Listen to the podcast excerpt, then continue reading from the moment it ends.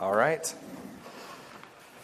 Well, if you're new to, uh, to this Bible study or you haven't been in here, we've been, uh, for the last two weeks, looking at the background of Deuteronomy. We're about to jump into a study of Deuteronomy in the class. And so, as I was studying Deuteronomy, I just, more and more was like, we, you have to have a grasp of what's happened before Deuteronomy for a lot of the things in Deuteronomy to really make sense. And so, what we did is two weeks ago, we did kind of a background who wrote it, when did he write it, why did he write it, all of that stuff. Last week, we looked at the books of Genesis and Exodus to, to give a, a, a brief overview, but to really hit certain parts that you just need to be in your mind because they're going to pop up over and over in Deuteronomy. And then this week, we're going to look at Leviticus and Numbers. Uh, and that will lead us right into Deuteronomy that we'll start uh, when I get back. I won't be here next week. Um, Caleb Bird will be uh, filling in for me next week, but then I'll be back the following week and we'll jump in Deuteronomy 1. So I hope this is a blessing. If you, uh, the notes, I'm not putting the notes up here today. I'll just put the, uh, the outline, but I have copies of the notes in the back if you want to follow along. And the reason I did it that way was just because the last week I started making a slideshow and it was just too long. and I just thought, just look at those, follow along with me, take it home, and, uh, and, and you do have homework in this class. You have to read. Uh, someone told me this morning that the homework was too hard. but uh, too much. but uh, I, I, was just saying, I think it would be very beneficial to be reading through these four books before we jump into Deuter- Deuteronomy. Uh, like I said, because then it's fresh on your mind, um, and I think it makes it'll help things make a lot more sense. It's not like we won't look back as we study uh, parts, especially when they start mentioning place names and covenants and things like that. Um, but hopefully, this this background will be. So, last week, like I said, if, if you weren't here, or even if you were here, a little bit of a reminder. We looked at Genesis and Exodus.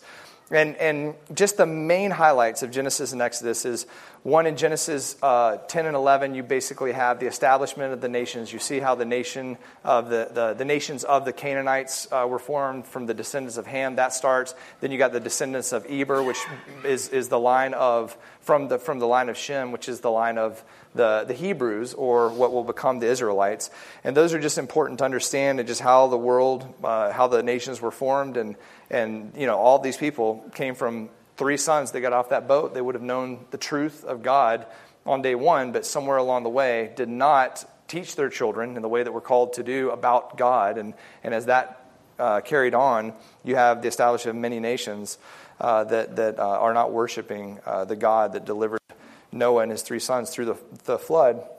Uh, in Genesis 12, 12 13, 15 are really key uh, chapters about the Abrahamic covenant.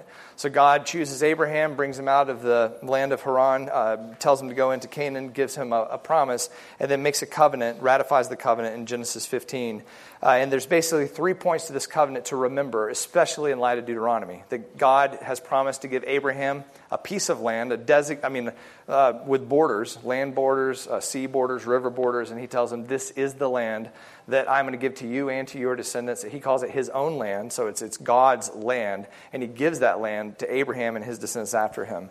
And then we see that that promise or that covenant is passed through the line of Isaac and then through the line of Jacob. And so it's the covenant that God makes with Abraham, Isaac, and Jacob to give them the land, to make them a nation, and that all the earth would be blessed through them and their descendants. Um, and so that's very important. That pops up all over Deuteronomy. In fact, I mean, that's, that's what Deuteronomy is all about. Here's three sermons before you go into the land that I promised your forefathers, promised Abraham, Isaac, and Jacob. Um, and then we see how Israel is taken down to Egypt through what happened to Joseph in his life. And that's where God builds the nation of Israel in Egypt. So he's building a nation within a nation for 400 years. And then at the beginning of Exodus, he gets his nation that he's built, his people, and he brings them out of Egypt to put them in the land, which again, is what we're on the, the plains of Moab in Deuteronomy, about to cross the Jordan and go into the land. Exodus, like I said, is uh, the first chapter is God building that nation in um, Egypt. Uh, he raises up Moses to bring them out of Egypt in the first four chapters. And then you got the actual deliverance of the people of God or of Israel from Egypt. Uh, in Exodus 19 and 20, they make it to Mount Sinai. Mount Sinai is also called Horeb. It's also called the mountain, and it's also called the mountain of God.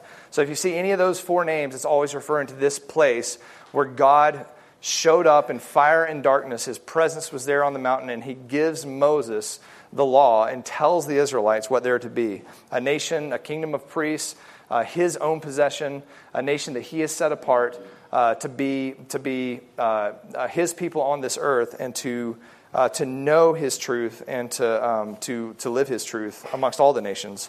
Um, again, in, uh, not again, but in Exodus 24, he ratifies this covenant with Israel. Israel declares that they will follow, they will obey him, they will submit to all that he said in his law.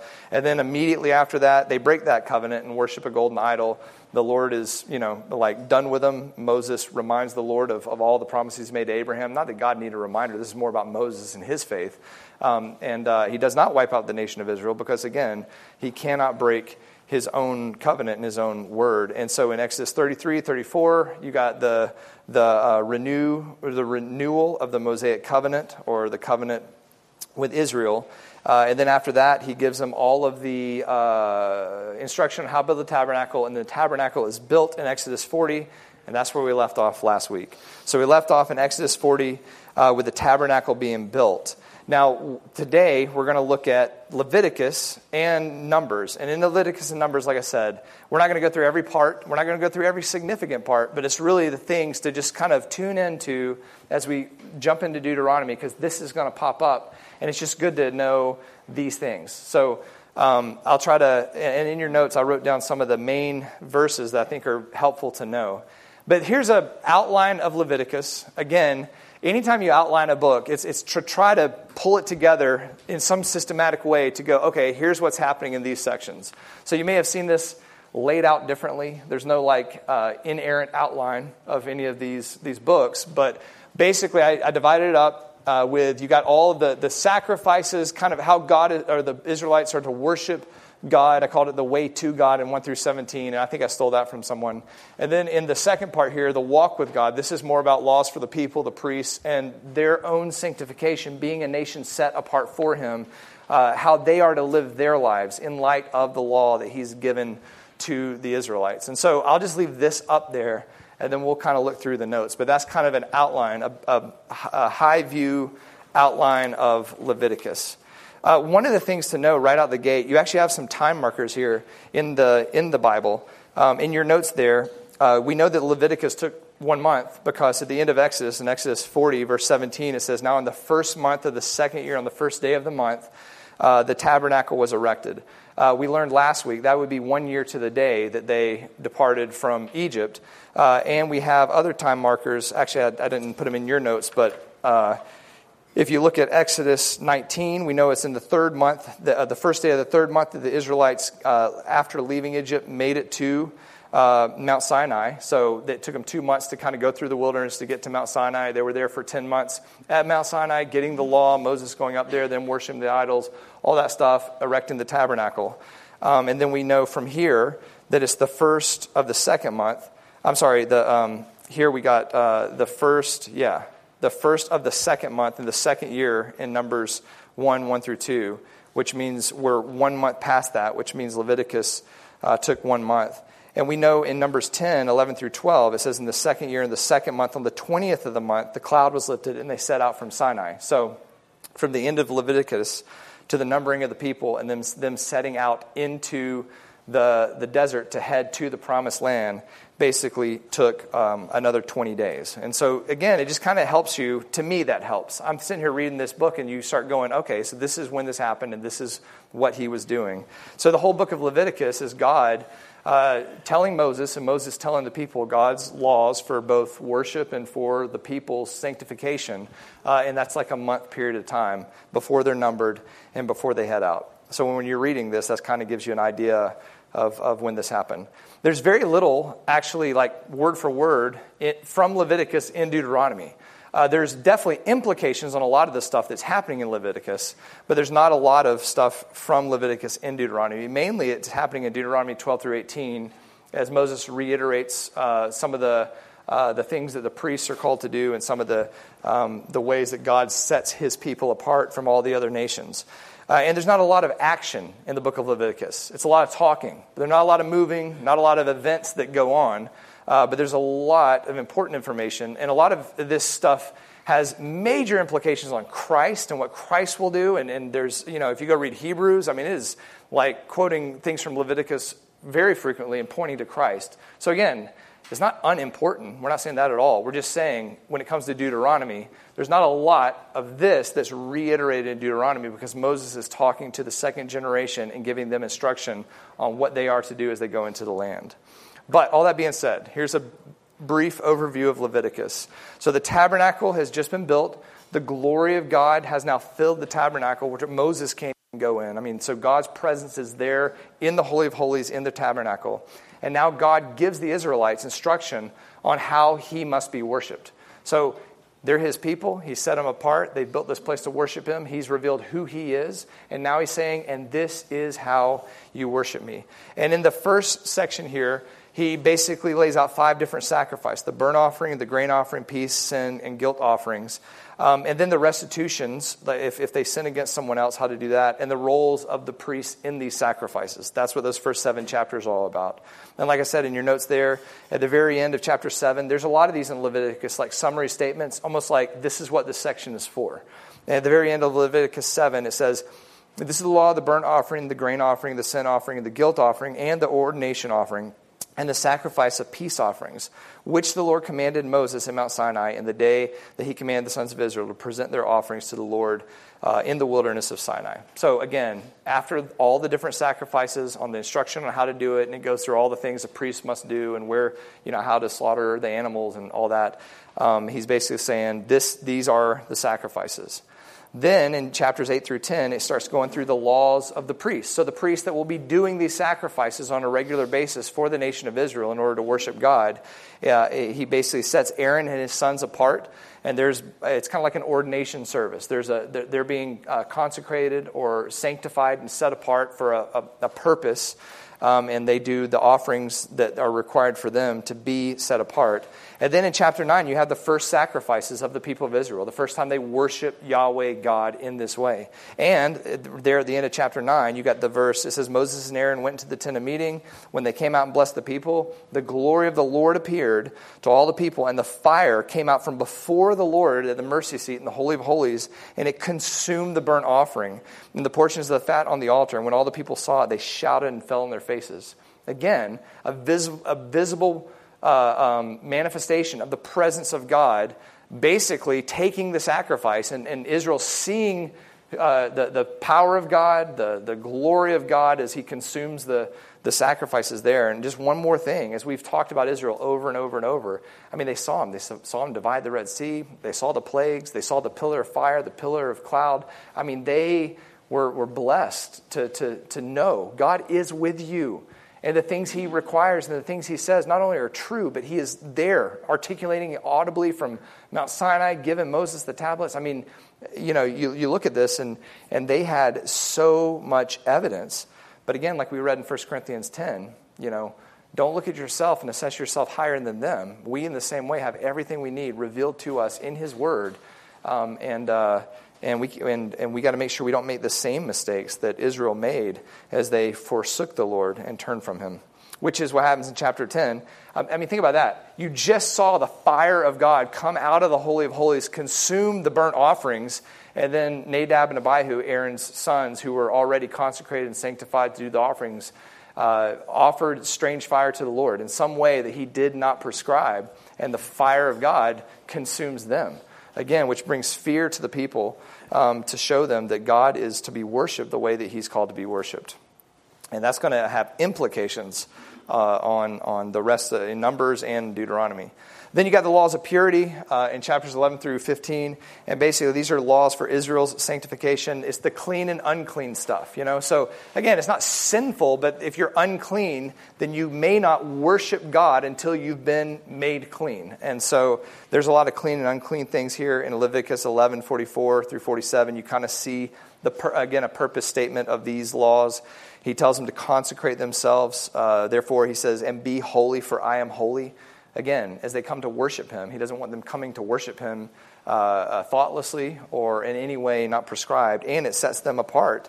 Uh, he says, You'll make yourselves unclean with any swarming thing. This is all the food stuff. Uh, uh, I am the Lord who brought you up out of the land of Egypt to be your God. You shall be holy, for I am holy. Um, and then he says uh, he's making a distinction between the unclean and the clean, and between the edible creature and the creatures that are not to be eaten. Again, just there's there's many laws like this that just make them distinct and different. They're not like the nations around them, and they have certain prescriptions that they obey because it's just what God said, uh, and it causes them uh, to uh, to to be uh, set apart.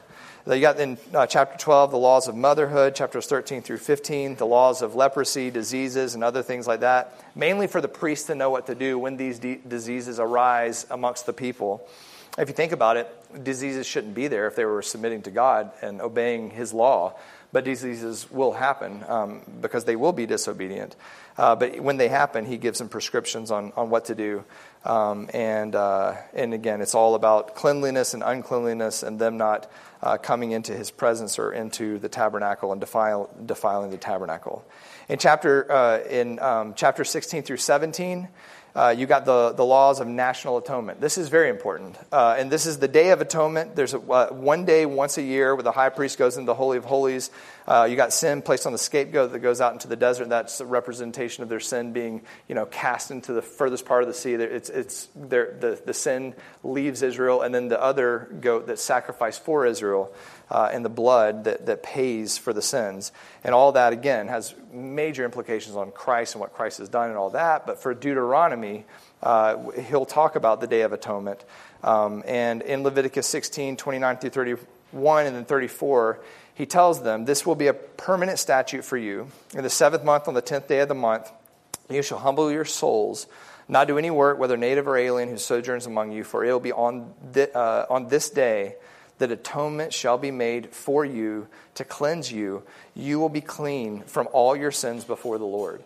And so, again, all these things do point forward to Christ, and we could go into all that, but that's not where we're heading right now.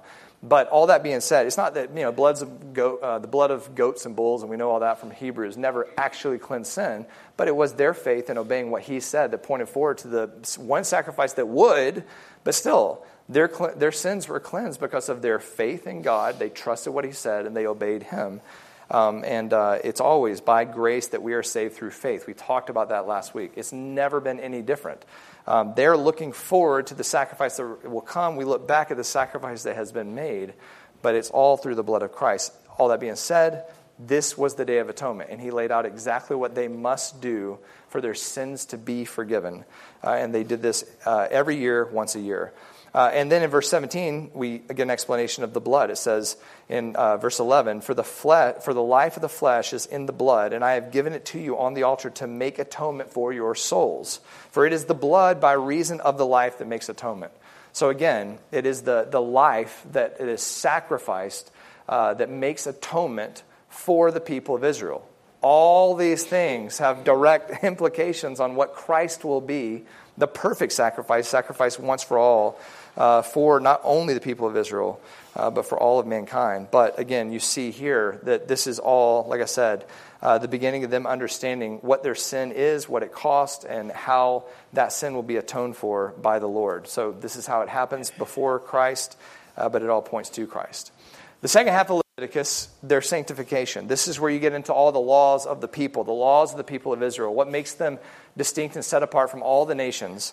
Um, and, uh, and again, he, he says uh, in verse uh, chapter 18, 2 through 5, speak to the sons of Israel, say to them. Now, this is important, and this does have implications on what we're going to read in Deuteronomy, what happens in Numbers, and then what happens immediately after that in the book of Joshua, uh, because um, they, they don't do this. In fact, they, they want to be just like the, the, the nations around them, and they never stop worshiping the gods that they brought with them out of Egypt. Um, but he says, Speak to the sons of Israel and say to them, I am the Lord your God. You shall not do what is done in the land of Egypt. So don't bring any of your traditions, your habits, your gods, or anything like that. He, he's, he's taken them out of that slavery and bondage, and now they are his. They belong to him. And they are to worship him and him alone, and to be distinct from all nations on this planet.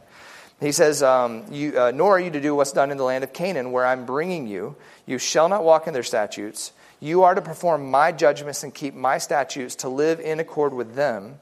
I am the Lord your God, and you shall keep my statutes and my judgments by which a man may live if he does them. I am the Lord. So, again, all these laws he gives them in this section are to make them distinct and different. You're not like the Egyptians. You're not like the Canaanites. You're not like anybody else on this planet. You're mine. You belong to me. And the way that you eat, the way that you treat one another, the way that you live, the way that you worship, the way that you conduct your government is distinct and different than all other nations because I am prescribing to you. The God of all the universe has shown up and made you a nation, brought you out, and I'm telling you exactly who to be so that you will be my people. Uh, in that, there's all kinds of different laws laws against immorality, laws against idolatry, laws to love one another, uh, laws against human sacrifice and immorality. Uh, obviously, immorality is something that we are very prone to immediately, all the time. And that was what has happened in Canaan, it's what's happened in Egypt, it's what's happening around us. It's never not happened. Our nation is not unique. Yes, we're on the decline, and yes, it's awful here, and yes, there's sin everywhere, but there always has been, and there's been many worse. Uh, and we must not be like this culture. We are distinct and different. We're set apart. Even in the New Testament, he talks about the church in the same way. The church is not Israel, Israel is not the church. Those are distinct. But we are called uh, to the same, uh, very similar purpose, if you want to say it that way. And we are called to be set apart to distinct and holy, like he is holy. At the end of Leviticus 20, 22 through 26, you again get a summary statement of kind of what's going on here. And he says, You are therefore to keep all my statutes and all my ordinances and do them so that, look at this, the land to which I am bringing you to live will not spew you out. So, I'm bringing you into this land. This is something I promised to Abraham. That's an unconditional, unilateral covenant that God must do because he swore by himself as Abraham was asleep. However, the Israelites must obey the law he gave them Mount Sinai, or he will kick them out of the land. Now, the land is always theirs. The land still belongs to Israel. It's still God's land, and He will put Israel back in that land. He can't not. But all that being said, they have a conditional covenant here. You must obey what I say, or part of that, part of what will prove my, my, my glory and my word is that I will do to you what I've already said, which is kick you out of the land. And we'll see more of that in a second. Uh, he goes on to say, Moreover, you shall not follow the customs of the nations, which I'm going to drive out before you, for they all did these things, therefore I've, I've abhorred them. Uh, hence, I have said to you, you are to possess their land. So, again, this gives you an understanding of why God's doing a few things here. He's, he's fulfilling the promises to Abraham, what God told Abraham, Isaac, and Jacob he would do. He's punishing the people of the land of Canaan for their sinfulness, which is something God continually does to nations. And he's using the people of Israel to do both of those things. He says, I myself will give it to you. So I'm giving you this land to possess it, a land flowing with milk and honey. Again, land, land, land, land, land. We talked about that last week, and you're going to see it in Deuteronomy. Every time you see land, we're talking about the Abrahamic covenant. Something God promised Abraham before there was ever even a nation of Israel, and something he told them was his land forever. It's, a, it's an unending uh, promise. He says, I am the Lord your God who has separated you from the peoples. You are therefore to make a distinction between the clean, the unclean animal, the birds, all that stuff. Uh, he says, um, uh, Thus you are to be holy to me, for I am, I am the Lord. I, am sorry, for I, the Lord, am holy, and I have set you apart from the peoples to be mine. After that, he goes into more laws of the priests on how they are to regulate um, uh, worship, sacrifices, relationships. And then these last two things are in Deuteronomy and are, are pretty prominent in Deuteronomy. In chapter 23, you get the, the list of the feasts the spring feast and the fall feast. They're called the appointed times, and they're also called the feasts. There's all kinds of cool stuff to talk about when we talk about the feast. But just for now, understand this is something the Israelites were called to do every year. They observe the Passover, the Feast of Unleavened Bread, the Feast of First Fruits, and the Feast of Weeks in the spring. And then in the fall, there's the Feast of Trumpets, the Day of Atonement, and the Feast of Booths, or the Feast of Tabernacles. Uh, he's going to mention that again in Deuteronomy 16, because these people will be, will be dead. Uh, and, uh, and it's their children who are going to hear all these things again before they walk into the land. And it's very important that they observe these feasts. Um, and, uh, and then you got the whole, in chapter 24, the lamp and the bread. Again, I would love to go through all this and talk about Christ and, and all, what all this stuff means when we talk about Christ. But for today, we're, we're just aiming at Deuteronomy. Finally, in verses uh, chapter 25 and 26, uh, you got the uh, sabbatical year and the year of Jubilee in chapter 25. And then chapter 26 is very important. And this is the one that we ought to read, but we're kind of running quick here, but in chapter 26, you have all the, bless, the blessing and the curse uh, that will occur if Israel obeys the Lord. So, so the Mosaic covenant is a conditional covenant. It's very different than the Abrahamic, the Noahic, the Davidic, the New Covenant. All those depend on God, His faithfulness, and exactly what He said. This one, you do this, I will do this. You do this, I will do this. And so, if they obey Him, if they submit to Him, if they do what He's called them to do, He will bless them. If they disobey Him, He lays out step by step the curses. If you look at Leviticus uh, uh, 26 there, you can see, I mean, he tells them exactly what will happen, and it is exactly what happened. So even when they disobey, it's like what, First, uh, Second Timothy, I can't remember the verse reference, but even if they are faithless, which they were, he will always be faithful. And so he faithfully brought about the curse that he prescribed right here in Leviticus, and we'll see that again in Deuteronomy. So he tells the parents, and he's going to tell the children before they go into the land. But um, yeah, this is an important one. In Leviticus 26, at the very end of that, again, you see, he tells them, even if they, and they, they will, I mean, in, in, um, in Deuteronomy, actually, it's so good. What time is it? 41, 51, 61. No, we can't. We can't read this whole thing. Uh, but, but basically, uh, he, he tells them uh, that, that uh, what, what, he will do with the blessings, the penalties for disobedience, uh, like step by step what he's going to do. But actually, we will read this. I can't remember if I put this in there. Yes, at the very end, in Deuteronomy 26, uh, 40 uh, through 46. Okay, I put it in your notes. Look at this. It says, If they confess their iniquity, so this is after the curses have been played out. So, which is exactly what has happened and what is currently happening. He says, If they confess their iniquity and the iniquity of their forefathers, in their unfaithfulness, which they committed against me, and also in their acting with hostility against me, I also was acting with hostility against them to bring them into the land of their enemies. Or if their uncircumcised heart becomes humbled, so that they then make amends for the iniquity, look at this. Then I will remember my covenant with Jacob, and I will remember my, also my covenant with Isaac and my covenant with Abraham. I like how he, one by one, says, I will remember what I swore to those men, as well as I will remember the land. Here it is. For the land will be abandoned by them, and will make up for its Sabbaths while it is uh, made desolate without them. They, meanwhile, will be making amends for their iniquity because they rejected my ordinances and their soul abhorred my statutes. Yet, in spite of this, when they are in the land of their enemies, I will not reject them The people of Israel. This is Romans 9 through 11, right here. This is God's promise in the new covenant, right here. He says, For I am, I'm sorry, for, nor will I uh, so abhor them as to destroy them, breaking my covenant with them. For I am the Lord their God. This is all God, going no matter how awful it gets, no matter how far they've been scattered, no matter how long they're out of the land, they must and will repossess this land because I swore to Abraham, Isaac, and Jacob that this would happen, and it's an everlasting covenant.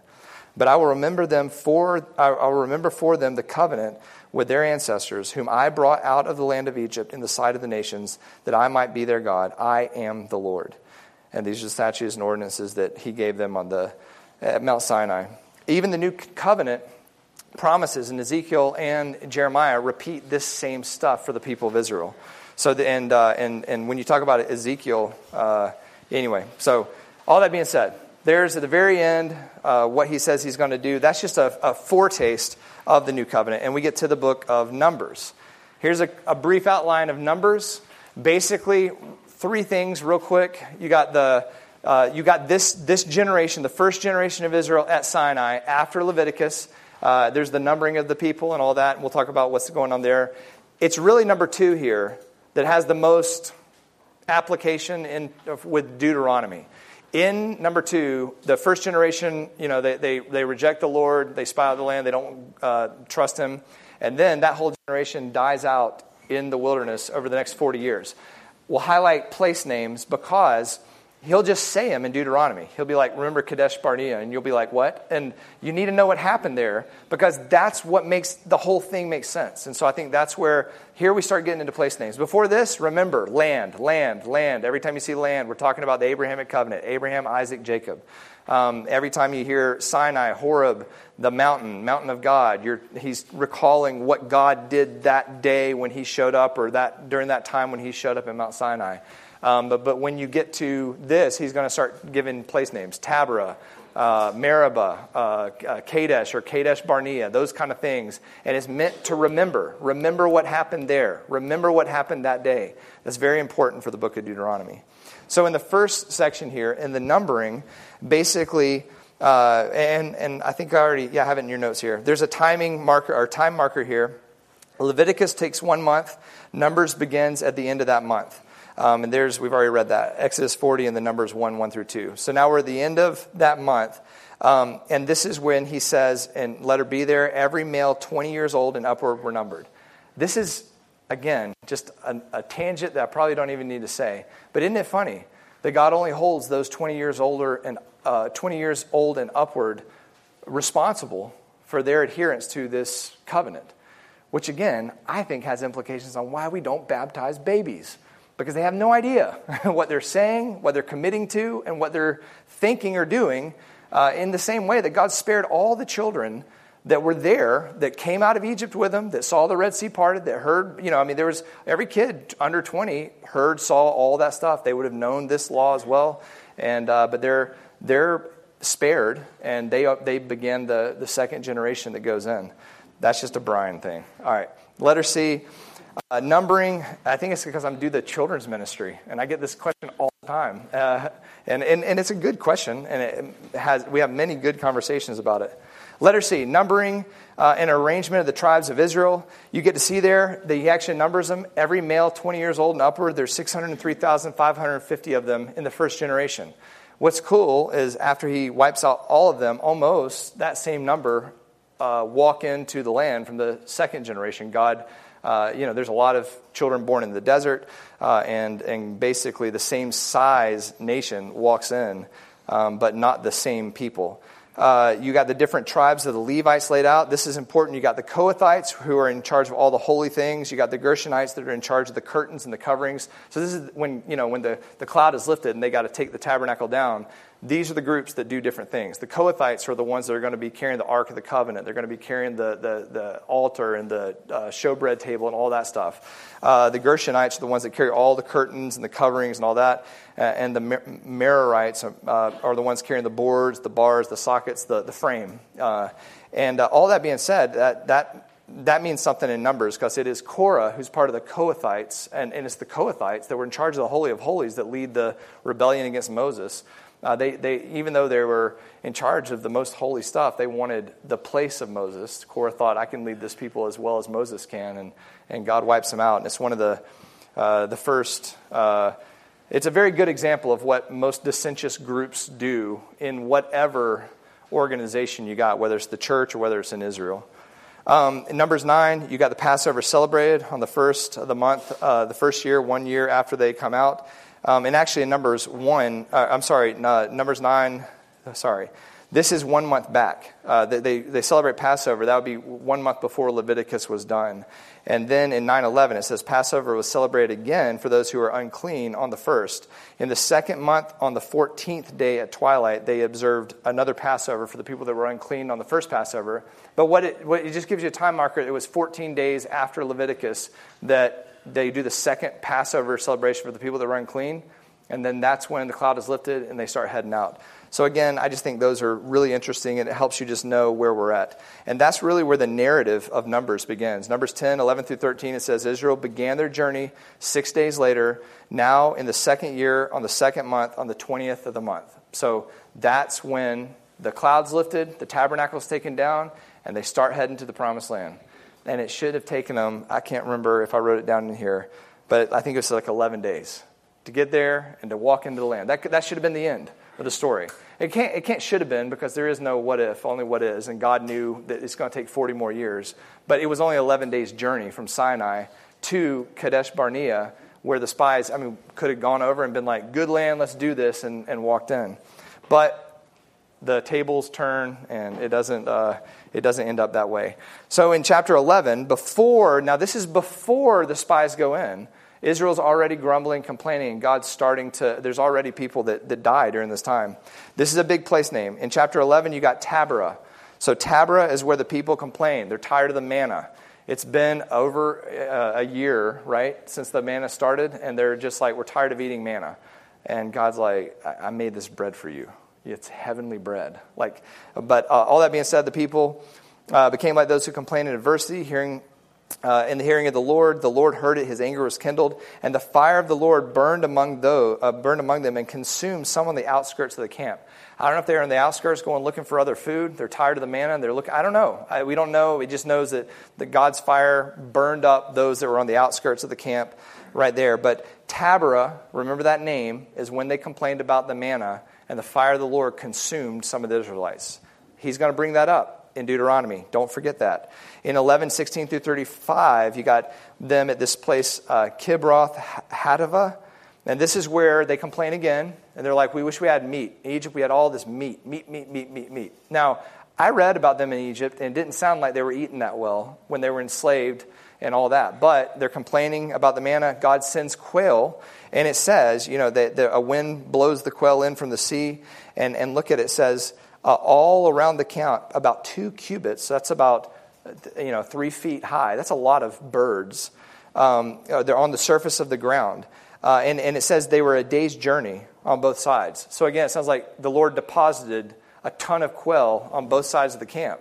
So again, I don't know if this is just let's see who goes and gets it and eats it or what, but it says that the people spent all day and all night and all the next day. So they were really, really, they really desired this meat. They gathered the quail. He who gathered the least gathered 10 homers. I don't know if all gathered or just the ones that were tired of the manna and were the ones that complaining and were like, we're going to go get the quail. I don't know.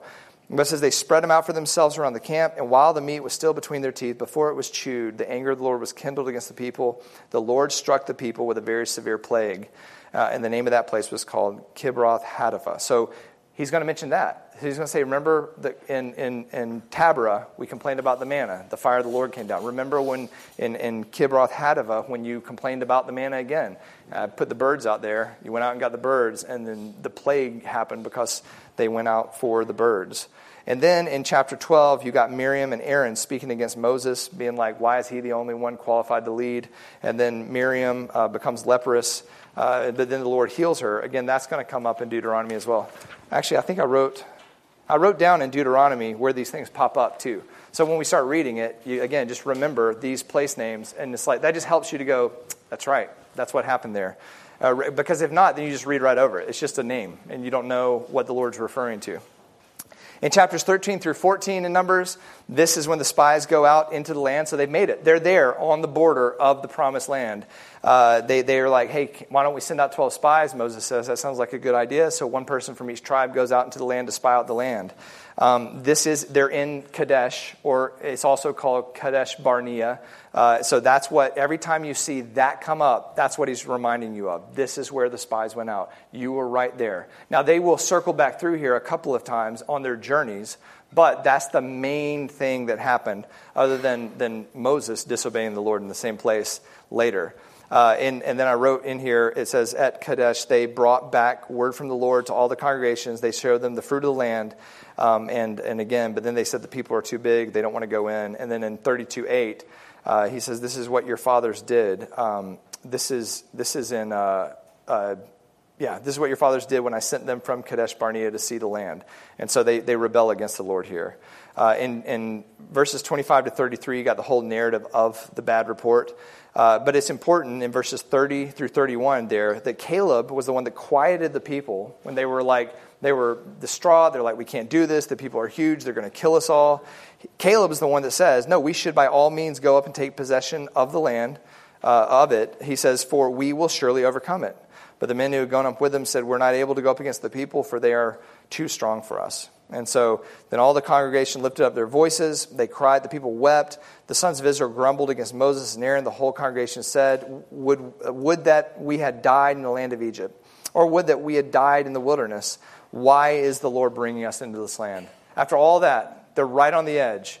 And they're just saying, This is a curse of God. God has tricked us. God is not faithful. Why would He take us to this land just to die?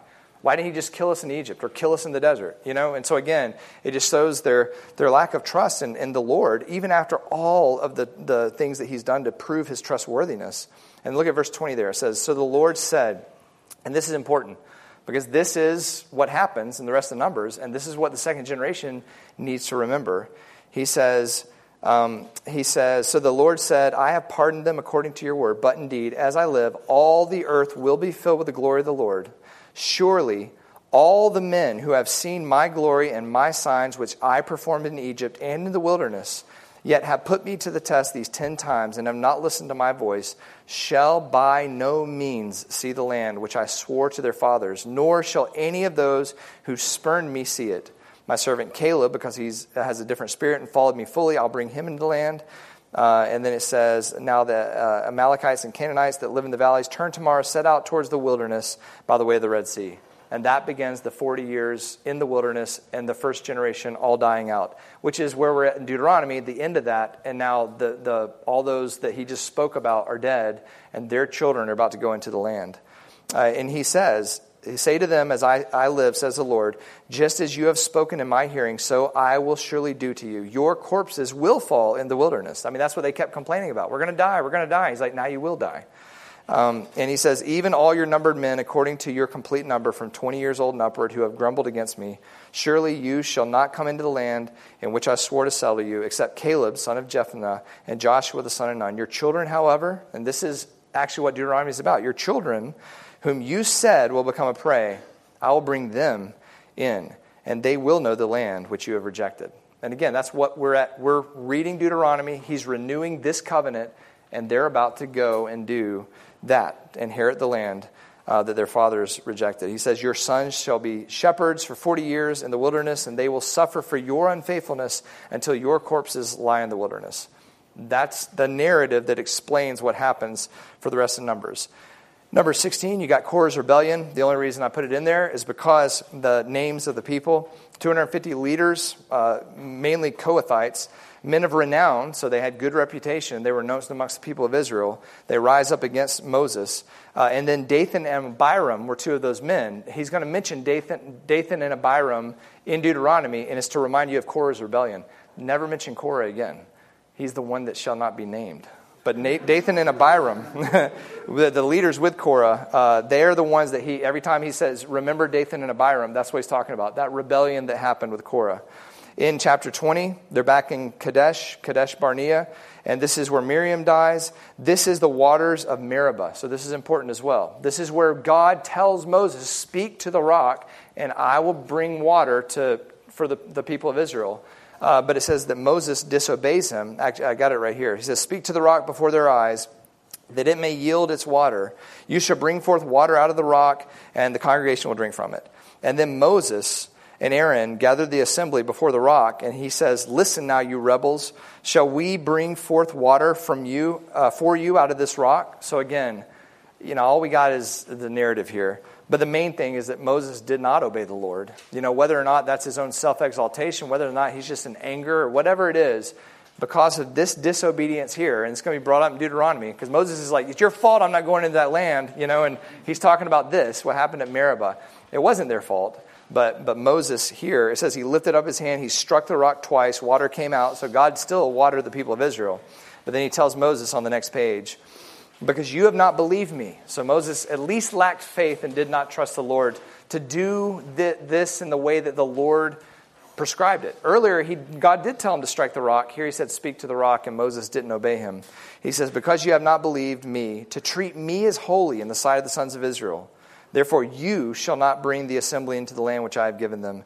Uh, those were the waters of Meribah. So again, you're going to see that pop up. When you see Meribah, That you're like, That's where Moses hit the rock instead of speaking to it and, and didn't treat the Lord as holy. And that's why Moses doesn't go in. He tells him Joshua is going to be the one to lead him in. Uh, Aaron dies at Mount Hor, um, and uh, this is where Eleazar becomes the high priest, which again is going to be referred to in Deuteronomy. Uh, the fiery serpents, which again has awesome implications on Christ and, in John 3, but for right now, we're talking about Deuteronomy. Uh, but chapter 21 has a lot of stuff in it. You got the fiery serpents that come out, and they have to look at the bronze serpent that, that they make. And if they look, if they trust what God says and look at the bronze serpent, then they're healed from the venom of the, the snakes. Any other thing won't work. And again, Christ says, I'll be lifted up in the same way. You got to look to me. You got to trust me and believe in me. So I couldn't not say it. But uh, that's going to be there. He's going to refer to that in Deuteronomy 8. Uh, this is where we meet Sihon, king of the Amorites, and Og, king of Bashan. Bashan. Uh, and, that, and again, those are the verses in chapter 21 where you see this. And those guys are mentioned over and over and over, probably because we're getting to the tail end of this. And that second generation, I mean, they're probably in their 30s and 40s now, the older ones. Uh, I'm sorry, yeah, 40 years, so uh, uh 40s to 60s, yeah. And they're, I mean, they were part of this war. They were part of this battle, you know, and so he's going to remind them of that. Remember God's faithfulness um, and, and uh, to not fear. and So, anyway, that comes, so every time you see Sihon, Og, uh, the serpents, that's what we're talking about there. And then finally, in 22 through 25, they are on the plains of Moab. This is where Deuteronomy is actually given. But this is, there's still some of the first generation that hasn't uh, been wiped out. And on the plains of Moab, this is where Balak uh, uh, comes out, king of, it's not king of Moab, is it? Is it Moab? Yeah, Balak, king of Moab. He brings Balaam, uh, a, a, false prophet, with him. But it, what's so cool is God uses Balaam's lips to prophesy about Christ and many things that God will do, which is just again unique and cool. Uh, Balaam's killed uh, later because of his association with all this. And then anytime you see the sins of Peor, uh, this is referring to what happened on the plains of Moab and the final kind of getting rid of the first generation and basically engaging in immorality and worship of Baal of Peor. And through this, there's uh, uh, the, a bunch of the Israelites engage in immorality with the people of the land. And this is where Phineas, uh, out of the, the, the, righteous anger of God, uh, goes through and, and, kills one of the Levites that's doing this, and then they wipe out many of the, the people that are doing this. And then in, in uh, chapter 25, uh, number, uh, verses 10 through 14, you have this covenant that God makes with Phineas. We call this the priestly covenant. I think this has, we talked about this in Revelation, implications on the second temple that will be built that Ezekiel talks about in the millennial kingdom. Uh, it will be the line that through Phineas comes Zadok, and Zadok is the priest during the line during the, the reign of David, and he was faithful when all the other priests failed, just like this example here in Numbers. And it's going to be the Zadokian priests that are in the temple during the millennial kingdom that do the sacrifices, which is mind blowing. But this is where God says it. He says, The Lord spoke to Moses, saying, Phineas, the son of Eleazar, the son of Aaron, the priest, has turned away my wrath from the sons of Israel because he was jealous with my jealousy among them. So I did not destroy the sons of Israel in my jealousy. Therefore, say, Behold, I have given him my covenant of peace, and it shall be for him and his descendants after him a covenant of perpetual priesthood, because he was jealous for his God and made atonement for the sons of Israel. So that's the end of the first generation. That was the last of God's judgment on the first generation. And then basically, 26 through 36 is the second generation. The people that Deuteronomy is given to, the ones that are hearing it, that are that are that this applies to, and they're going into the land. This is kind of the beginning of them being the the at the forefront of the story, maybe if you want to say it that way. Uh, he numbers them in in uh, Numbers 26. It's just like Numbers one. Numbers one was their parents. Numbers 26 is them, and so he numbers all those that are 20 years old and upward at this point. Uh, and there was 601,730. So I wrote it down 1,820 less men 20 year, years old and upward after the 40 year wandering and judgment of God in the desert. Chapter 27, you got the daughters of Zelophehad, which again is mentioned again in Numbers 36. Um, and, uh, and you got Joshua uh, succeeding Moses there. Uh, you got the laws of the sacrifices, uh, again, given to the second generation. So it's almost like a Leviticus 5 overview very quickly. Those, those sacrifices that we saw in Leviticus, I'm sorry, 1 through 7, he's, he's like, here's, uh, here's the sacrifices again. And then you have the appointed times again, given to the second generation. Because remember, all these things were said to their parents who are dead, and it's almost like a, an overview. Here's the appointed times and the feasts you should observe. Here's what the sacrifices are. And he starts going through these different things. And this is a precursor to Deuteronomy. In chapter 31, um, Israel destroys Midian. So this is God enacting his revenge on Balaam and Balak and the people of Moab because they uh, uh, caused Israel to engage in immorality and worship Baal. And so, again, Israel was judged by God. The first generation was wiped out, but God is like, now we're going back and killing them. And so they go and, uh, and they destroy uh, all the people of Midian on the plains of Moab, and it's called the Lord's vengeance in, in uh, verse 3. And then after that, you got the tribe of Reuben, Gad, and half a tribe of Manasseh are going to settle in the land on the other side of the Jordan. There's a whole discussion about that. Uh, they're going to live in the land of, um, of Og and of Sihon. Uh, and then in chapter 33, you got a review of the 40 years in the desert. It's like a real quick, here's what you did. You know, it's like a, a review of all the places they went and the, the way they circled the desert for 40 years. Um, in chapter 34, he gives them instruction for dividing the land because they're the ones that are actually going to divide the land.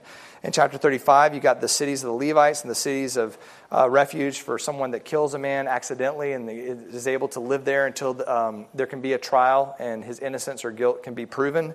Uh, that's actually brought up in Deuteronomy 19, which is important. And then chapter 36, you got the daughters of Zelophehad again, which is neat. Basically, I had all daughters. It'd be my case.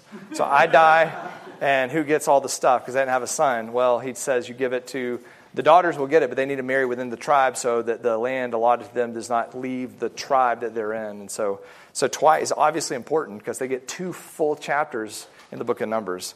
And that's it. So there we are. So you got we're we're talking to the second generation. He's prepared them for worship, sacrifices, all that sort of stuff, the appointed times. And then Moses is going to stand and expound to them uh, the law that God has given them. And three sermons in Deuteronomy, like we said a couple weeks ago. And he's going to tell this second generation. It's going to start with a, a brief overview of the stuff that we just talked about. So he's doing uh, a, a, reminder sermon, if you want to say that. Remember what happened. Uh, and then after that, he goes into all the things they must remember. And the very end, you got uh, this glimpse into the new covenant that we'll talk about that's really cool. And then Moses dies, and Joshua leads them in. But that's what Deuteronomy is all about. So we're on the plains of Moab. Uh, all the parents are dead now. Uh, the second generation is there. They've been prepped with some of the stuff that happened in Numbers. And then Moses is going to give them three sermons, renew the covenant, which is what it's all about.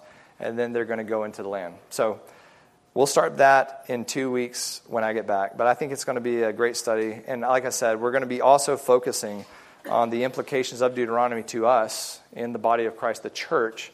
Uh, even though we're not Israel, there's many things that you can learn from Deuteronomy and from the Old Testament that has major um, implications on how we live, how we view God, who God is, what Christ is and has done and will do, um, even new covenant stuff that's just uh, really neat and exciting. So that's all I got for today. Any questions? Concerns? Yeah. They ever give Caleb's age when he's uh, uh, no, uh, well, you know, I, I believe I, I, could be wrong, but I think later it, he talks about being 80 years old after they get into the land. Oh, okay. So I'm guessing, you know, he'd been in his around 40 maybe before. I don't know how much time passed after they, uh, but but he he basically goes up and takes. Is it Hebron? Is 85. 85? Okay, yeah. And he's like, and he says, I'm like, I'm 85 years old or whatever. he's like, I want this city. He took the best city too. Hebron is like, like ancient, you know, stronghold of the land of Canaan. So Caleb's like, I want the best, and he got it. Uh, any other questions? All right. Well, that was fun. I hope that was helpful. Like I said, we'll jump into Deuteronomy when we get back. Let me pray for us real quick. We'll be dismissed.